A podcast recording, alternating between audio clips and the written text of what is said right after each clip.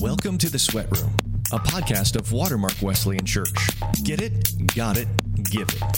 Here in the Sweat Room, we dive into today's questions about sports and faith.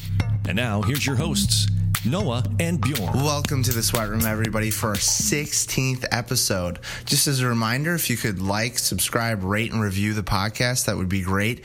We just want to bring you the best conversations that we can. And today is another good one. Bjorn, who are we interviewing today? Yeah, we are super excited today to have Tyler Smith join us. He is an NBA sports writer, a basketball coach, a pastor, and an author of the new book, Searching for Seven. He's also worked in the Christian music industry, and he currently resides in Indiana with his wife, Caitlin, and their two daughters, Addie and Ellie. So we're super excited to have Tyler on the podcast today. Welcome to the Sweat Room, Tyler Smith. Thanks for joining us, Tyler. Thanks for having me. How you doing? Yeah, so we want to start out with the very first question. You're from Indiana. So being from Indiana, what was what was it like to be there when Reggie Miller was there and when Peyton Manning was there?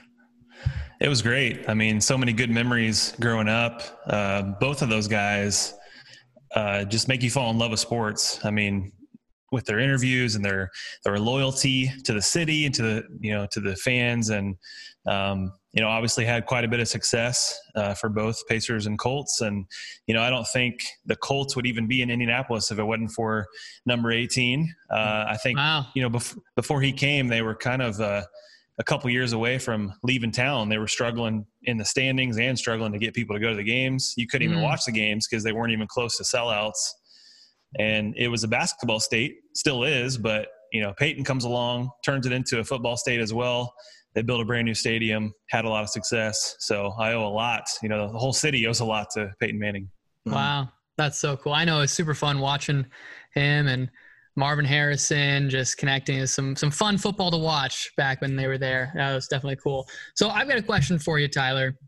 Which Indiana team will win the next championship? That's a tough one. I think both Pacers and Colts are kind of in that good but not great category. Um, I, I think there's probably a little more parity in the NFL, so I would lean towards the Colts if old man Rivers, Philip Rivers, if he has anything left in the tank over the next year or two, they've built a really good team around him. So, yeah. you know, Tom Brady is is uh, out of New England, so maybe uh, I would say the Colts have a better chance. Um, but I do think the Pacers are are pretty good and have a good future as well. Sure, cool. With Vic Oladipo leading the way, and he's healthy, so that's good. Yeah. So, yeah. So you're also a youth pastor on the side, so that's pretty awesome. And one of the people, one of the guys that you had in your youth group was Nate Peterman. What was it like having the old Buffalo Bills quarterback in in your youth group. What what is he like? The one and only Nate Peterman. Uh, yeah, he he's awesome. I mean, he uh, his, so his dad is the pastor at the church that I was working at. Uh, I believe when I got there, it was uh, halfway through his junior year. So I had him for about a year and a half uh, before he went to uh, Tennessee first, and then transferred to Pittsburgh. Mm. But man, talk about a, a, leader. I mean, you can see it um, in the good times and bad times, he he's a guy that keeps his faith, keeps his head up. Um, it's it's a little tough when you know someone personally and you see them getting attacked on online and everything. But mm, you know, sure. knowing him, knowing him and his family, they I mean they're awesome people. So um, he's good to go. I mean, he stayed off social media a little bit, but um, yeah, he was uh, especially his senior year. He did a lot of things for the younger kids in the youth group, and I had him speak a few times. And uh, mm-hmm. um, I don't know if you ever heard of CIY, but uh, CIY conference had a video of him last summer. So he's uh, getting a chance to uh, you know use this platform for good, and um, a lot of good memories with him. Very cool. No, that's that's yeah, that's really awesome. So along with being a youth pastor, we know that you're a sports writer. How did you end up being a sports writer at Indy Sports Legend? Is that where you write? Is that who you write for? Yes. Yeah, yeah. That's one of them. That the main one that I write for. Okay, cool. Um, so actually, when I was when I got a job in Florida, uh, Jacksonville, where Nate Peterman was, um, when I got that job uh, in youth ministry, I had this moment of like, I don't think these people are going to like the teams that I like, and I need a outlet. I need some way to still talk about them because that's what I, you know, talk about my teams yeah. all the time. So I actually created a separate Twitter feed and blog and podcast and stuff for those teams. And over a few years, I was able to build a nice little following. And uh, this guy saw my work. He had created this website and he got a job to cover the Thunder in Oklahoma City and he didn't want his site to die. And so, right about the time I moved home back to Indiana, he got that job. He saw my stuff, contacted me, and uh, you know, set me up with that. So, pretty cool. That was in 2014. So I've been doing it for a little while. Um, I always joke that uh, Justin Bieber was discovered online, and so was I. Right, exact same stuff. One in the same. Tyler Smith, yeah. Justin Bieber. You and Justin Bieber in the same category. That's yeah, awesome. exact same. so you guys, I mean, I assume that you have interviewed some some pretty notable players. I'm sure. Is there one that sticks out? Yeah. so for you know the Pacer side, uh, a lot of good ones with Paul George and Oladipo. Um, you know, I've got to you know when Kobe Bryant was in his final uh, game in Indy. Um, I was in the same room. I didn't get a the microphone wasn't passed to me, but I was there. It was really cool. Wow. This past no, this past November was probably the most surreal moment for me because I got to talk to Vince Carter in his last game ever in Indiana, and I got a chance to tell him that like, hey, you know, we used to pretend to be you growing up, because um, we love our basketball here. and you, you outside of Pacer players, you were the guy that we pretended to be, and he was real, you know, humbled by it, and so that was cool. Um, and then you know, every once in a while, like the when Paul George came back as a member of the Clippers, um, big, you know, hodgepodge of media around. I'm taking video, everybody's taking video. He said something pretty juicy at the beginning, and I looked around and everybody was still filming. So I was like, I'm going to go ahead and tweet this because if I'm the first tweet of him saying this, it's going to blow up, and it did. So I think what. What did he for, uh, say? What was that? he he said something. You know, it's been a couple years since he's been in Indiana, and he still he was asked about it, and he was like, you know, someday I'm going to do a tell all on why I really left, and I'm not the one you should be booing. There's other people here you should be booing, and oh, you know, man. just kind of went on a rant. So I was like, I'm gonna go ahead and tweet this and uh, see what happens. now, do you miss Paul George at all? You personally? Um, I mean, I I miss. Uh, PG 24, you know, when he was number 24 and he was all about the team and the city. And, and he's mm-hmm. obviously a really good player. Something changed when he switched uniform numbers. I don't know what it was, but he was more about his brand. And, and, uh, so the, you know, the things that they got or the players they got back for him, uh, I'm fully, fully on board with what happened. The Paul George theory. yes. oh, I love it. No, that's, that's so cool.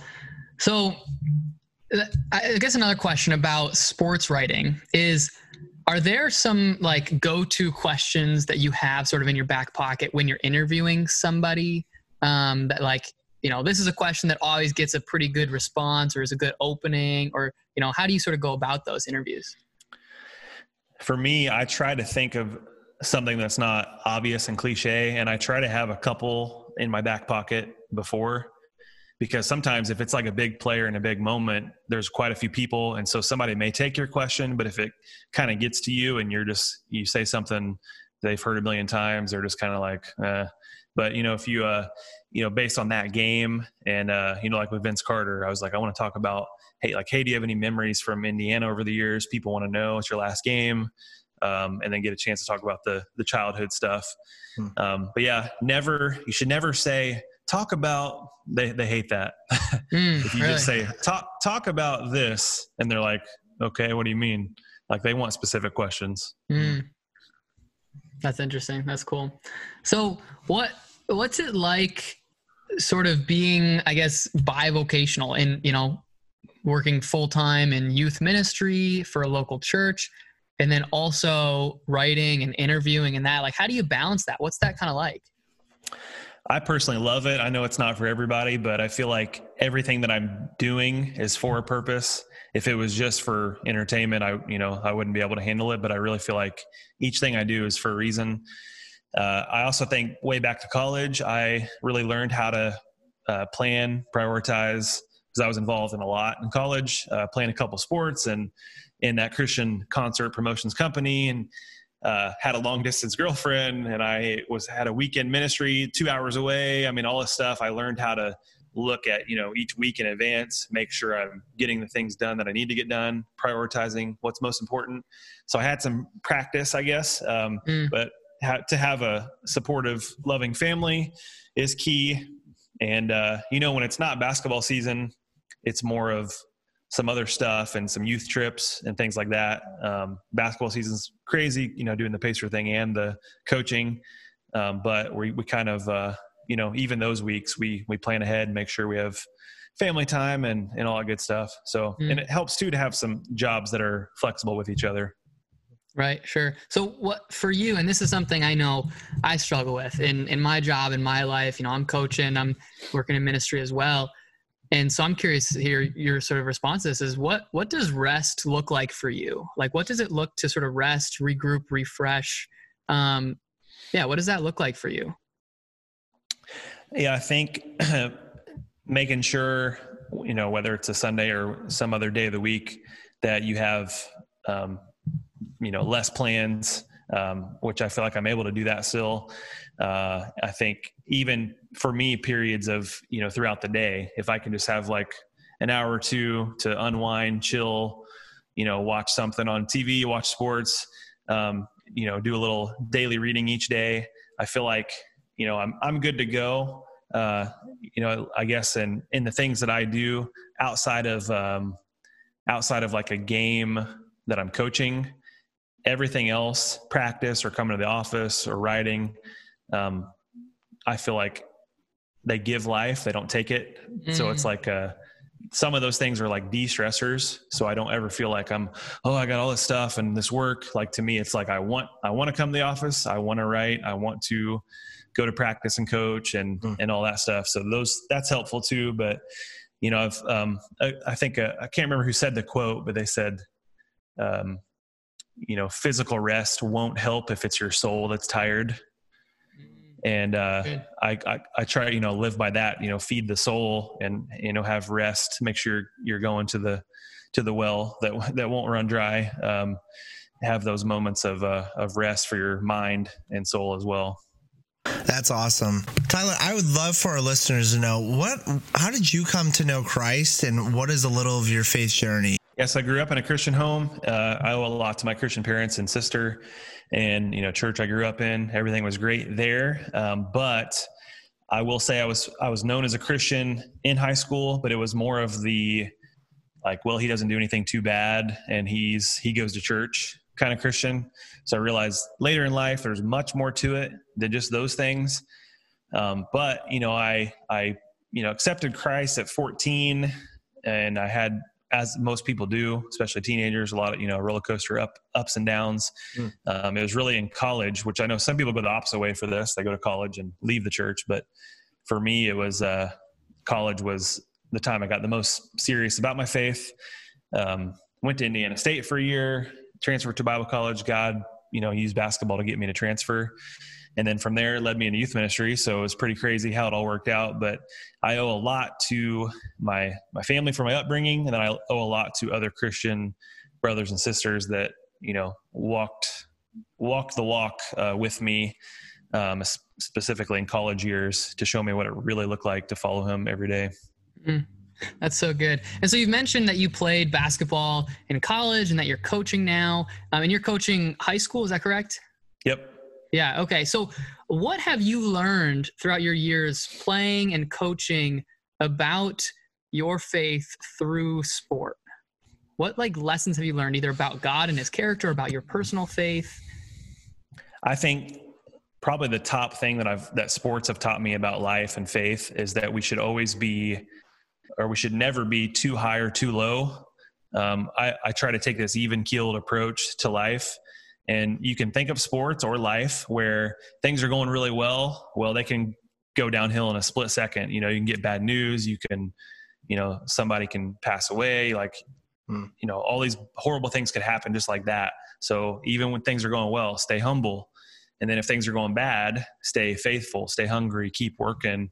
um, that's probably the top thing. Um, other than that, just the the idea of uh, teamwork and you know character building, um, humility, like all this all this stuff that you know you can make parallels to life and sports, which I've loved. But that's probably the top thing I've learned from it. Absolutely, that's that's so good, and that kind of brings us to our next question and thing we want to talk about is you're also an author. And we haven't really talked about that yet. We've talked about your, you know, life as a sports writer and as a youth pastor, but you're also a writer and an author and just had a book published. So could you tell our listeners what the name of your book is and really kind of how that came to be? What inspired you to write this book? Um, and what is it all about? Yeah, it's called Searching for Seven. And uh, the seven's kind of a double meaning. It can mean the number of God, where you know I'm looking for Him. Um, I'm also looking for my own faith seven days a week, and uh, I had the desire to write it about four or five years ago.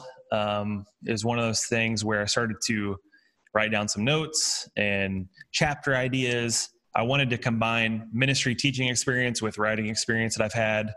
Uh, been through some crazy things in life, so I, I feel like I have all these stories that I want to share and the kind of books that I like to read personally are the short chapters, a lot of stories, scripture that goes with it. So that was my my goal, but um, didn't have a title when I first started writing. But I it, I figured out that it was all kind of cohesive in this idea of hmm. what does it hmm. look like to look for God every day, not just church, not just uh, when tragedy strikes, not just when you know you get that promotion or good news happens. Like what does it look like in the routine of life every day to look for God, to you know seek Him because I believe He seeks us and pursues us. But if we don't seek Him, you know, we're not going to live the life He He called for us to live. We're not going to impact others as much as we should, and there's a lot that goes with that. So it's a little bit of the the journey in, in, into writing it. 28 end of 2018 is when I finally decided, okay, it's time. So I, uh, 2019, uh, committed that year uh, to writing, and it just came out in June. Cool. So during that process of writing, what was because I, I, think of writing a book and I think of wow, that's a, such a daunting task. Like it looked so big. Like I don't even know what all goes into that. Now you're a writer, so it's mm. probably a little bit easier maybe for you than me. But what was maybe something that was very difficult in that process that maybe you didn't expect when you first said, I want to write this book and drop some ideas down? Like what was sort of the what was some of the hardest parts? I'm a pretty patient person, but it's sometimes it's hard to be patient when writing because like say you have one really good chapter and you're just like, I want to get it done and I want to get it out there. People need to see it. Like how long is it going to take? Because you know, I started writing in probably February, March of uh, 2019, and it was a good, you know, 15 months before it came out. So hmm. that patience, but you have to be patient because I feel like, especially a Christian book, God's going to reveal new things as you go. And it's like, oh, yeah, like it could be August. I'm like, that chapter wrote in February, I want to add this to it. Mm. So it's like, it's like a balancing act of, am I going too fast? But I also want to get it out there. So yeah, it was interesting. But what, what was that for you? What did you have to put in? What did you have to take out? Do you remember anything of that? Yeah, there there was a few things because in the book there's I mean, there's some stories I share even from high school or college years mm-hmm. ago, and then some that were very recent. I talk about some, you know, fatherhood things and um, sports writing and all that stuff. But um, there was a lot of things. Whether sometimes it was just like a line or two. I was like, oh, I need that, or like, oh yeah, that quote from A.W. Tozer that I just read fits really good here. You know, like mm. those kind of things. And sometimes it would be, well, I had this idea for a chapter, but it's not I want to do short chapters, but this one's way too short. This is like a blog post. So what can I do? And I was like, okay, maybe actually this one fits that chapter. We'll just turn mm-hmm. into one chapter, put a different sub, you know, headline on it, and then make, you know, so it's kind of fun, but also the patience thing had to come in there. It's like it's like a puzzle. You've got all these experiences, knowledge, wisdom in your head. How do you put it on paper to communicate to someone? So yeah. another question about writing your book and and all of that like obviously you know your book is somebody that so many people can read and learn from and glean wisdom from you. What is that is there something or what is something that you learned personally while writing this book? Big thing i think is it's a personal challenge. Whenever you have any kind of creative endeavor to live out what you're doing and it could be anything but for me like Um, one example I thought of is uh, big Switchfoot fan, Christian band, uh, Jon Foreman. Um, he once said that you know if I'm going to sing it, I need to live it, mm. and it's like a challenge. So for me, it was like if I'm writing all this down, I need to, I need to be living this. I can't just write it and then ignore it.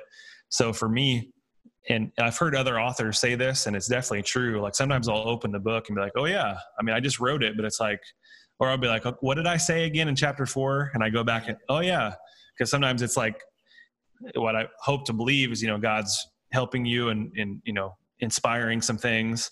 But um, it's good for me to be like have kind of my own personal playbook of like i need to live this out. It's a challenge. So i would encourage you know whatever endeavor you're doing whatever work you're doing to you know put stuff out there. That way you can you know challenge yourself to follow through with it.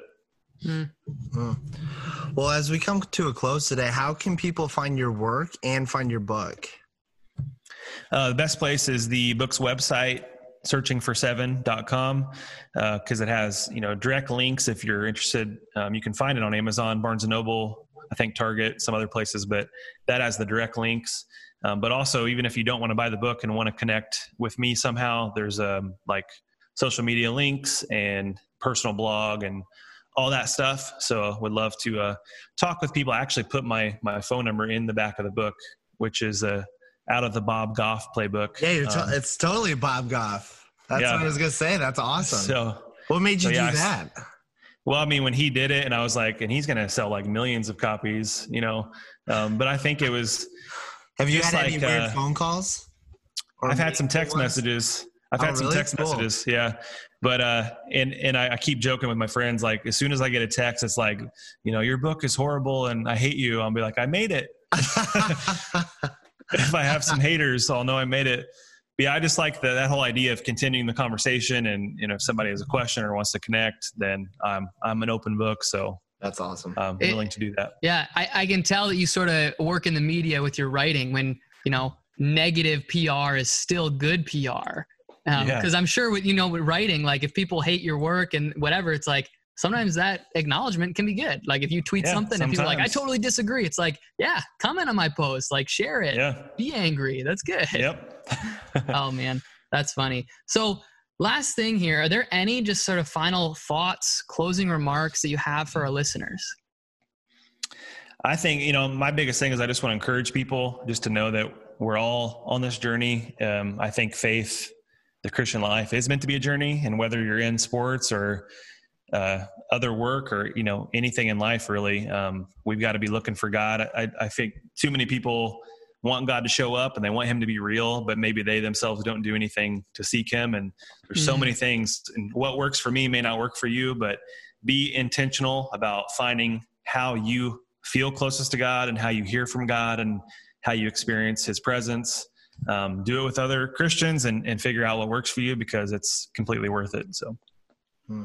Wow, that's so good. Well, thank you so much for being with us today, Tyler. I know I learned a lot just hearing some of your stories, and I look forward to getting a copy of your book and giving that a read and, and hearing some of those stories you have to share in there. And I hope that some of our listeners do too. So thanks for being with us today, Tyler. Thanks a lot. Appreciate it. Thank you so much for joining us, Tyler. That was great. Bjorn, what were some of your thoughts from today? Yeah, first and foremost, I loved what he had to say about balancing his time and finding rest and just how important it is for him to set aside a time for his family and for his wife. And, you know, having a few different jobs, having you know sort of dipping his toes in a few different pools, doing different things, having different responsibilities, um, but also always making time for what's most important. Uh, and I think that's something very easy for us to lose sight of in the midst of the busyness. Is that we still need to refresh and fill up our soul and find what what gives us life. Um, it, it's so awesome to hear just that Tyler has been doing so many things that do give him life. You know writing and doing stuff with the youth and coaching on the basketball court, um, how he can do those things and that brings life to him and it energizes him and it isn't just, you know, making him tired all the time. So it's great to hear about that. I also loved hearing about his book. I just love that. Searching for Seven. I think that's such a great concept of let's search for Christ seven days a week. Let's not be somebody who only seeks God on Sundays. Totally. Because you know when when you do that, you're gonna you're gonna fall short. What are you doing the rest of the six days? You know, and so I think that's so important. I'm gonna definitely take that away from here. Is you know I'm gonna I'm gonna search for God seven days a week, or searching for seven. Seven meaning perfection, meaning God Himself. Just seek God. Seek and you will find. If we seek after Him, we'll find Him and we'll learn because God is always speaking to you. Always. He always has something to say to you. But the real question is are you listening? Are you listening to what God has to say to you? Are you searching for Him as He searches for you?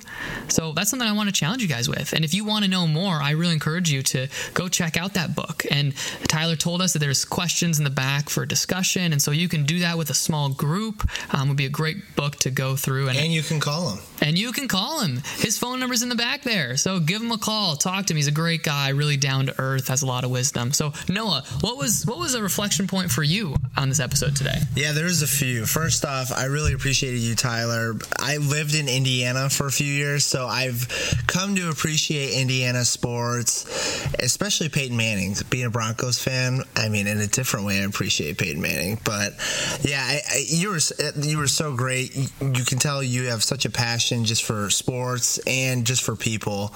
Um, and what a small world. You had Nate Peterman in your youth group, and it was great hearing a different side of, of Nate and how he's such a genuine guy. Um, I really love that. But I think my favorite thing that you said in in the podcast when was when you were talking about Switchfoot, um, and when you sing it, you you got to live it too. Uh, being consistent on and off, I, I really enjoyed that, and um, and it's so true. I, I, I think, it, especially if you're writing a book, if we're doing a podcast, are, are you living what you're saying?